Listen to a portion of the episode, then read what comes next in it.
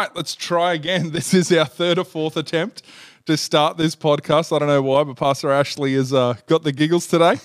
Um, and um, that's all right. We're, we're persevering. It's been a really exciting week, and it's a big week. It's a milestone that we've accomplished because we're halfway through the reading plan. You're halfway through. Yeah. You know, Yeah, I, yeah. I really find that things have kind of ramped up. Jesus has been introduced. Um, he's doing a lot of traveling. He's doing a lot of preaching. Yep. Um, we're seeing a whole lot of crowds, a whole lot of enthusiasm. But I think what we're going to see is we're going to see from this point to the end of the book, we're going to see things kind of ramping up. Jesus is going to Jerusalem. Jesus, you know, is going to going to death on, on the cross. Like all these things are starting to happen now. Yeah. And I think so. The first half of the book is is looking at a, a, a few years, but the last half of the book is looking at like months. Yeah, yeah, no, that's actually a really good point. And at the end of this week, so so next week when we start next week, you'll see a whole different pivot that Mark makes. We're, we're coming to the end of what Jesus has been trying to do from the beginning of his ministry, mm. and so he's like, okay, step one is done. Yes, yes. Let's move to the next. And mm. so next week we're going to be moving, but this week there's been some really neat insights and things that I have been thinking. The Spirit's been kind of convicting me off in my own personal life. But let's um let's start with verse 31 of chapter seven. Mm. Um, Jesus heals a deaf man. Um, Yes. Anything jump out at you in this? What were some things that you got out of it?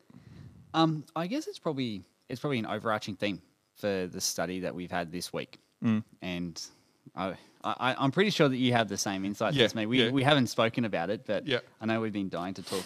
yeah, you've been trying a couple times to get a conversation and you going. keep like you, you know and then there's been a few times where I've wanted to, and you're like, no, no, no, save it. yeah. No, go for it. So, Um, so, I mean, Jesus heals this guy. Um, so he's in the, the region of Tyre, Yep. um, Sidon, Decapolis. So he's in Gentile territory here. Yes. So I think it's important to establish that. Um, he's that's where we finished off last week. Mm-hmm. He's still in the uh, same kind of area where there's a lot of Gentiles, and he's ministering to the Gentiles. And this guy comes to him as a speech impediment. Um, he's deaf, and Jesus like he heals the guy. Um, yes.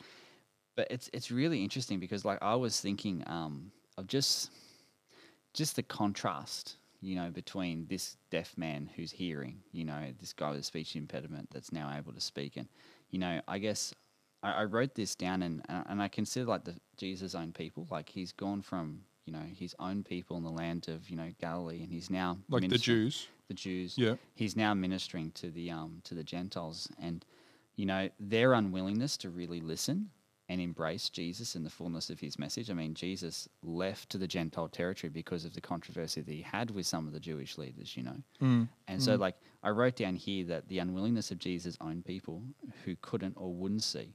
And it reminded me of what Jesus said when he had that like that back and forth with the Pharisees and the scribes mm. and the purpose of him using parables Parables.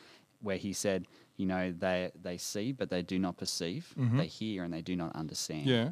And so at the beginning and the end, I guess, of our, of our studies today, we see the deaf hearing and we see the blind seeing.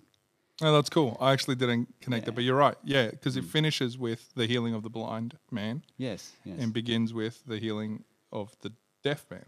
Yeah. Yeah. Yeah. Yeah. that's actually pretty neat, man. Mm. I, I didn't pick up on that. yeah. That's really cool. Something that I thought was really interesting is that Jesus, in both of those miracles, the healing the deaf and healing the blind, he does something we've never seen before. Hmm. He does weird stuff, Super weird. right? Like he's Can I ask you a question? Yeah. Like, when's the last time you spat on someone in your ministry? I know.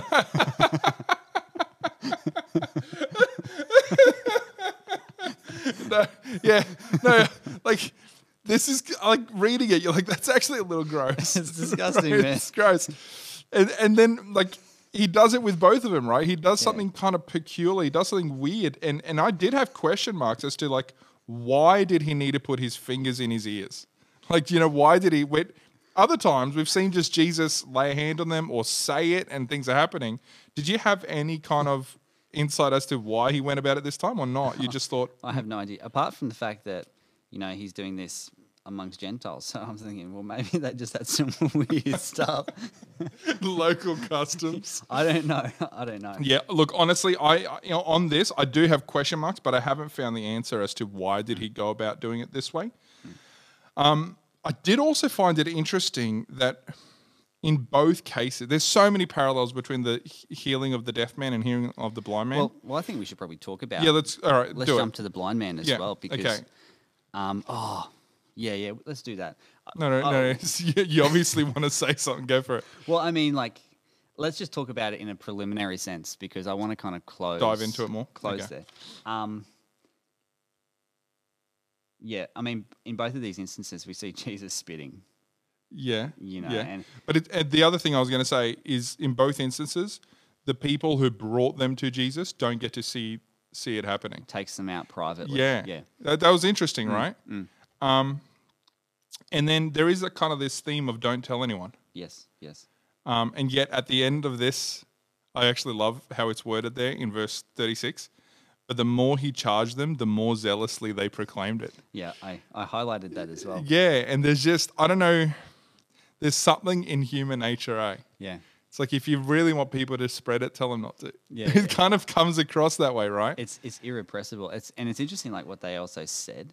Like he has done all things well, and Hmm. it reminded me of you know the creation week. You know when God looks back on the creation, he yeah, says the same kind of language and then. it is very good. And Yeah. so like you know they're recognizing that Jesus is doing extraordinary things Yeah. that just um, that haven't been done before. Yeah. So, chapter 8. Mm-hmm. After this, we get to the feeding of the 4,000. Yes. Now, I actually think it's really, really cool that there is another feeding of thousands. And just like the feeding of the 5,000, I think it's safe to assume here that the 4,000 is just the men that are being counted. So we're looking at a far larger crowd than 4,000. Mm. Now, the reason why I was excited about this when I came across it is because last time I was left with questions of what did I miss in this feeding of the 5,000 miracle? Mm. Because in the very next story, when Jesus was crossing the sea, he's telling them, if you understood that miracle, Yes. you wouldn't be feeling the way you feel right now. So it's like, oh man, they missed it. Mm. And not only did they miss it, but now God creates another opportunity For them to get it. for them to get it. And I think, man, how cool is that? And then as I reflect in my own life, how many times has God done that for me? Where he brings me to a situation to learn something and I don't learn it. And he just keeps bringing you back. and then to I find place. myself in the same situation Yeah. and I don't learn it. You also see like this is just separate, but like Peter, for example, um, he has the choice to confess Jesus or deny Jesus. Hmm. And the Bible mentions that it was around a fire that he denies Jesus three times. Hmm. And then after Jesus resurrects, when he calls Peter back into the fold, hmm. The Bible specifically mentions it's around the fire. It's like he brings us to the same place and gives us the opportunity to catch what we missed previously. Yeah, yeah. And I saw Jesus doing this here. I'm like, hey, this is so neat from God to say, okay, he's you've I've done this and that's amazing, but you missed something very important. Yes. Yes. So this is round two. Let's see if you'll catch it this time. And I still don't think they get it this time. I don't either. Like Jesus says, hey, you know, he talks about the leaven of the Pharisees and the Herodians. We'll get to that shortly. Yeah, yeah. But I, something that jumped out to me, like this is still Gentiles territory and stuff, and so it's interesting that the crowd is here you know, again, and we, we're constantly seeing the crowd. And Mm-hmm. Yes. I guess Jesus' care and concern for the crowd. Um, he doesn't just see them as masses, but he Mm. sees them as people.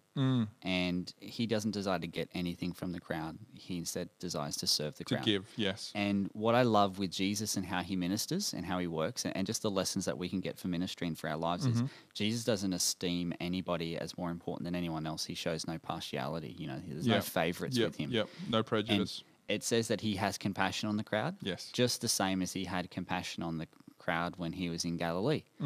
And he saw them as sheep without a shepherd. And. Yes. so what he feels towards his own people is what he feels towards the Gentiles. And it's interesting. It's like communicating that there's about to be a, a, a significant shift in the history of humanity where those who are on the inside are now going to be welcomed and welcomed into the in, those on the outside sorry, are going to be welcomed to the inside. And I think that this is this is this new family that Jesus is is about to introduce to humanity. I also kind of think though, like that being on the inside has often been misinterpreted as being better or more special. Yeah. But the reason God chose the Jews, Paul tells us in Romans, what benefit there is there to being a Jew? Then he says, well, to them were committed the oracles of God. So, in other words, there was a chosen people, but not because they were better or more special, but Rather, they were the ones that God chose to minister to the others and bring everyone else. And so being chosen or being the in group did not mean the in group excludes the out group, but rather the job of the in group is to reach everyone else. There's a missional purpose. Yeah, and so we see with Jesus, although he was a Jew and though he came for the lost sheep of Israel, he was modeling what that was meant to look like, and that was reaching the world and being a witness to the world of God and mm. not keeping the world from that God. Yeah, and it's like I, I wrote down here like Jewish rejection does not mean God's rejected you. And so, like Jesus' ministry Mm. amongst the Gentiles, like, well, you may think that you have been rejected by the Mm. Jews or the, the nation, um, but God hasn't rejected you. He's come to you and He's ministered. And, Um, and the practical application of that is how many times have you studied with people where they felt reje- rejected from a church Yeah. and they've equated that to God viewing them the way they do? Yes. But if there's anyone listening and you've been hurt by church or by people, we all have. But that doesn't reflect how God considers you. And I think how Jesus treated everyone reflects how God thinks of you. Yeah, Yeah. yeah. And the, I mean, just the parallels with, you know, with this story with the feeding of the 5,000, you know. And I was thinking, like, um, we had a, a board meeting the other day, and there was a number of really cool insights that were shared. Um, and some of the insights that were shared, like, and we'll give credit to some of the people, I guess. But as we are reading, there's different versions, and so someone was reading from the the New King James, and so when it talked about them being in, a desolate place, in the New King James says in the wilderness, mm. and it reminded me of the children of Israel as they were wandering through the wilderness, and mm. God fed them manna, you know, mm. bread that He gave, and Jesus is doing the same thing in a desolate place in the wilderness. At the point of hungering desperation. yes, and it's just like, hey, this is a new Exodus that's about to start. Except the difference is these guys were not whining and complaining and saying it'd be better to leave, but they were sticking around nonetheless. Yeah, yeah. Like there's this great That's a cool desire. connect. Yeah. That's a cool connect. I actually found also that I really appreciate it says like that Jesus had compassion, Mm. but then he gives a reason why Yeah. and says, Because they have been with me now three, Three days. days. and have nothing to eat. Mm. So there's a reason for his compassion, Yeah. you know? And and and and even though Jesus was the one giving to them for three days. So think about that.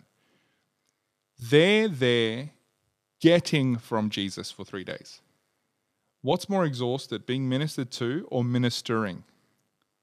Ministering for sure. So if this is their state after three days, what was Jesus's? Yeah. And yet he doesn't say, Look, I've been giving enough. I need time away. Mm. But he's like, No, no, no.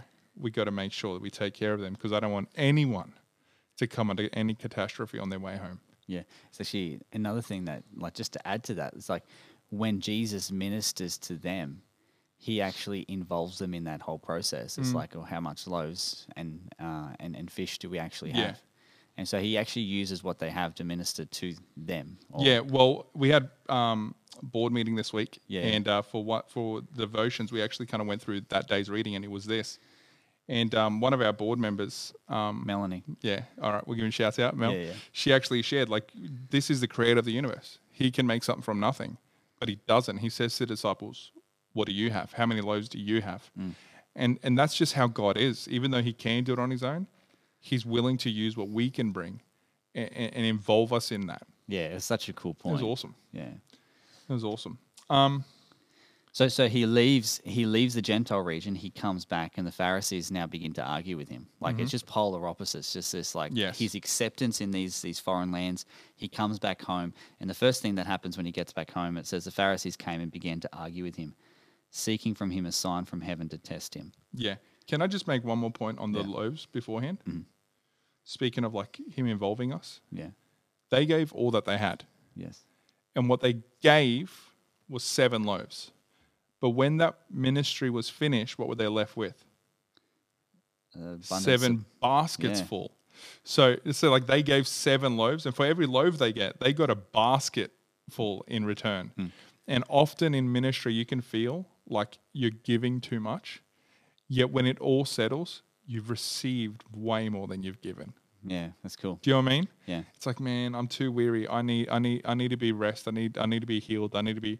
But you like minister to others, and when that's all settled, you're actually far more ministered to Yeah. than than you were before what you had. You know, Yeah, yeah. You Yeah. received way more than Way you more. possibly ever could have given. way more. Yeah, yeah. yeah, for sure. That's cool.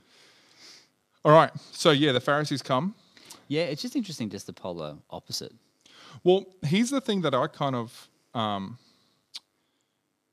found really interesting, right? He comes to this area and he does no miracles. Mm. It's like, I think up to this point, it's the first place where he comes to a new place and doesn't do a miracle. Mm. There's been times where he was able to do a little bit in his hometown, or for example, with the Syrophoenician woman, like she's the only one, and then he moved to the next place. Mm. But this is the first place where he doesn't do anything. Um, and I think it's because that's how the Pharisees approached him, right? They approached him with doubt and no faith. Yeah. So it's interesting that those of us that have been reading through this, you'd be well aware. Jesus spent the majority of the early part of his ministry showing signs to the scribes and Pharisees mm.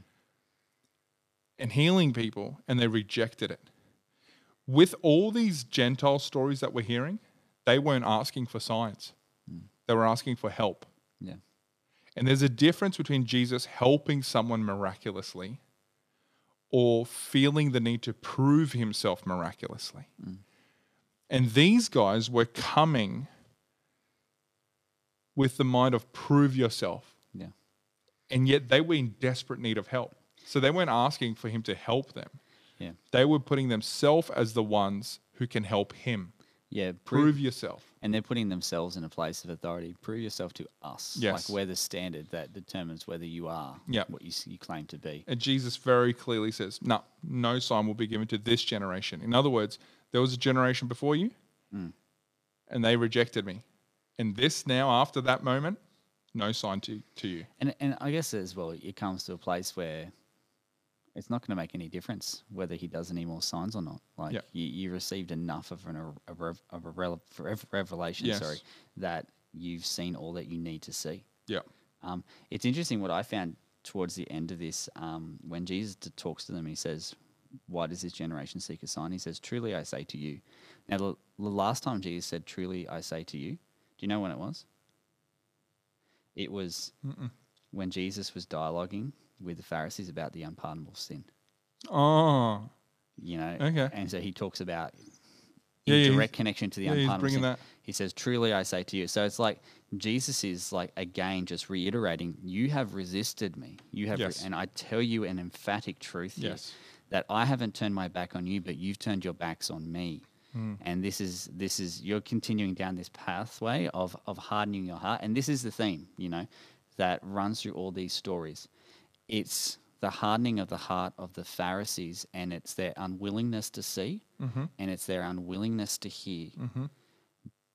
But it's not just the Pharisees that are at risk of this; it's also the disciples. Of course, because it's not national, it's not racial, it's not class. It's it's it's what you do with your free will. In are you softening your heart and choosing to follow what you know, Yeah. or are you building your pride and rejecting what you know? Yeah. And then you have the Gentiles who are living in ignorance. And then you have the, the, the people in the Jewish lands that are living in, in truth or claiming to have Yep. this knowledge of truth. It's very, very difficult to harden your heart when you're living in ignorance Because you just don't know. you just don't know. You haven't rejected it, But when you're living in the truth and you know the truth, and you've rejected that. and you've rejected that, Yeah. it's very, very easy to harden your heart. Absolutely. Yeah. Interesting. Verse fourteen. After this, Hmm. it says, "Now they had forgotten to bring bread." Yes. There's something about bread, and the disciples say, and they only had one loaf with them in the boat. Now, just before, what was God able to do with seven? Multiply it, feed 4,000 plus. So, if He was able to feed thousands with seven, surely He's got a dozen covered with one. Yeah. But He cautioned them, saying, "Watch out and beware of the leaven of the Pharisees and the leaven of Herod." Now, leaven, we should probably explain in Bible, i- is yeast, but that's all throughout consistently throughout Scripture. That's used as a symbol for sin, right? Um, it can be the sin of waiting, or just the how sin permeates, right? Just you add ye- a little bit of yeast to the bread, and it permeates through that whole bread. So sin, you add a little bit, and it permeates through. And so he's warning him. He's saying, "Listen, Don't buy this doctrine of theirs. Don't get into this sin of theirs. Beware of their leaven, mm. the yeast. And then he says, and they began to discuss with each one another the fact that no one had bread. They're missing the point. They fully missed the point Yeah. again. Fully missed the point again. And Jesus, aware of this, said to them, Why are you discussing the fact that you have no bread? He's like, What's wrong with you? Why are you talking about this? Do you not yet perceive or understand? So don't miss this. Hmm. He showed them this amazing thing with bread, crossing the water. They're acting the same way as the very first time he sorted out the storm. Yeah. And he's like, Man, are you serious? If you got the miracle for, that I did with bread, you wouldn't be this way. Yeah. He brings them around to it. And now they're crossing the sea and they're like, Oh, bread, bread. Oh, where, why don't you have the bread? He's like, Dude, be careful of the doctrine of the Pharisees. Oh, but the bread, why don't you? And he's like, What are you talking about bread for? Yeah. I do still not understand, right? And I like this. He, he's starting to explain this. Mm-hmm. He says, Have having eyes, do you not see? It's the same language parable stuff, right? 100%. Having ears, do you not hear? Yep. There's those two parables, beginning and the end of this. Yep. Do you not remember when I broke five loaves for the five thousand? How many baskets full of broken pieces did you take up? Yeah. Twelve. Mm-hmm. and the seven and four thousand, how many baskets? Seven. Mm. And then again, do you not yet understand? Now, something that is important, I kind of looked at this story in the different gospels as I was studying more into it. And in Matthew 16 12, when Jesus says the same thing, it does add here, it says, after that, they began to understand. Yeah. So something about what Jesus said here started to sink in after this rebuke. Hmm. And they're starting to get, okay, hold up. This is not a prophet. This is not the next king. This is something more. Yeah. And he's tried this whole time. Remember, we said this early on in the beginning. He was trying to get the Pharisees to understand who he is. Hmm. And they understood, but then rejected it, rejected it, rejected it, and they rejected who he was. Hmm.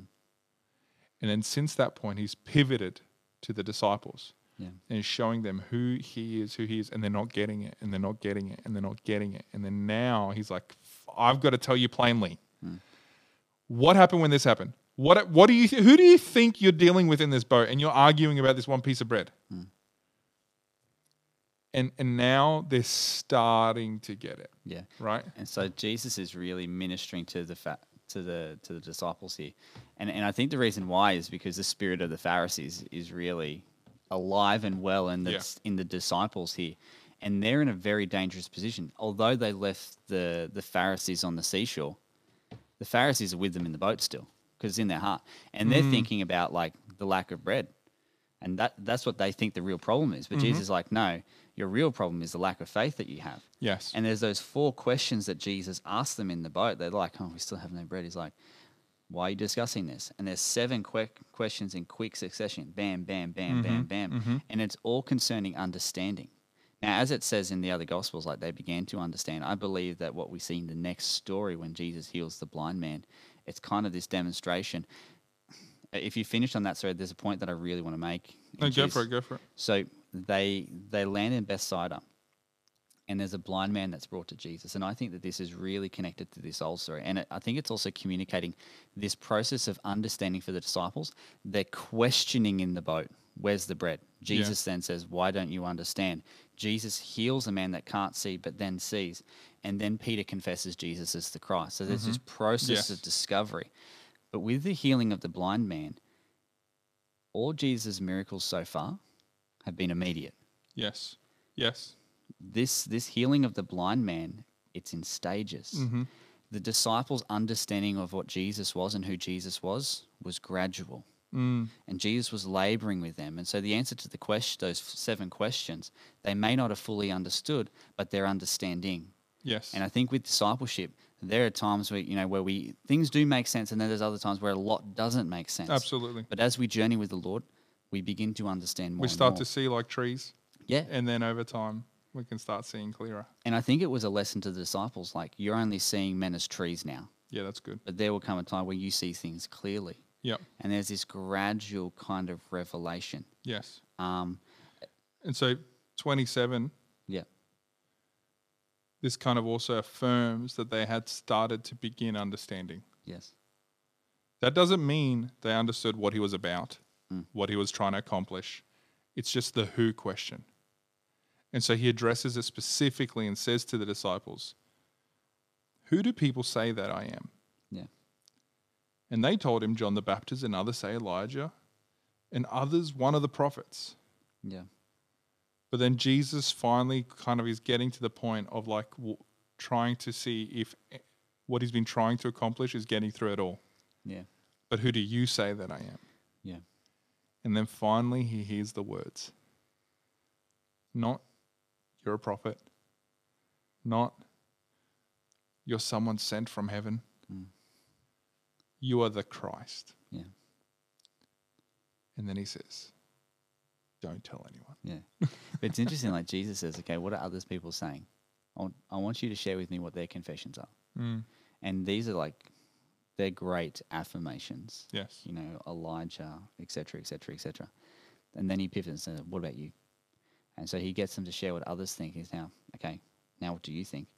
And then they testify to who he is. Now it's interesting, like when you look at Mark so far, like um, a lot of people have have recognized Jesus. You've got the um, you got the unclean, you've got Mhm. the Gentiles, you've got the demons. Mm-hmm. But this is the first time that you see the disciples openly declaring it. So they've been with Jesus this long, Yes. And now they're finally starting to see the picture. And when Jesus said to them after he told the parables, seeing, you don't perceive, Mm-hmm. and hearing, you don't understand, now they're starting to see. Yes. Now they're starting to understand. But they've still got a long way to go because in a couple of verses, Peter's going to say, Jesus, you're not going to go to the cross. And Jesus is like, Yeah, I am. And he fully rebukes him. And so they're starting to get some of the puzzle, but the picture isn't fully there for them yet. Yeah. And I think, though, we'll see just like he did with the Pharisees, where he first showed them who he was Mm. and then was inviting them and they rejected that. Jesus is now finished, not finished, but, you know, got to the point where they know who he is, Mm. but they still have no idea why or what he's about or what, you know, like they know who, but that's kind of it. And they don't even know much about what the purpose of the who is. Yeah. And so from next week, Mark, this is this is kind of a tipping point for Mark. Yeah. Because Jesus pivots from trying to show who he is to teaching what his mission is and why he came and how he is going to be able to change the world and set us all free. Yeah, and I think the challenge from this week's study is really the challenge of seeing and hearing Mm. and believing and understanding what Jesus has to say. From the very outset of our study this week, we were confronted with a deaf man. Yes. He couldn't hear. The very end of the study, we're confronted with a blind man. Mm-hmm. But what Jesus did is he gave the deaf man hearing, he gave the blind man sight, and he gave the disciples greater clarity. What he gave the disciples and what he gave everybody else is what he wished to give the Pharisees. Yes. But they willfully chose, They hardened their heart. you know, they hardened their heart and they weren't willing to receive what heaven had Yep. for them. And I think there's some real lessons for us in all of this, you know. And ever since that point that they hardened their heart, the only time they ever come to Jesus is to challenge him, not Yeah. to be with him. Exactly. Yeah. And you see this.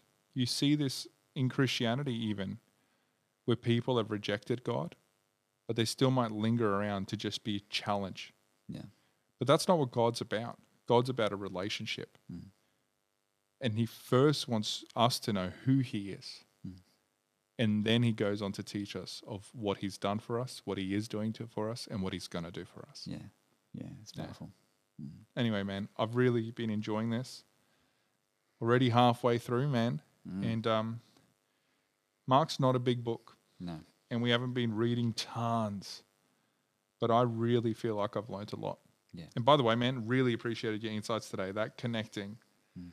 the deaf, the blind, and the how that's a physical, literal parable of what he was accomplishing in the disciples. Awesome insight. I appreciated it, man. Thanks, mate. Cool. Thanks, guys, for tuning in today. We pray that you're blessed as we got to study the word together. Looking forward to seeing you guys next week. God bless.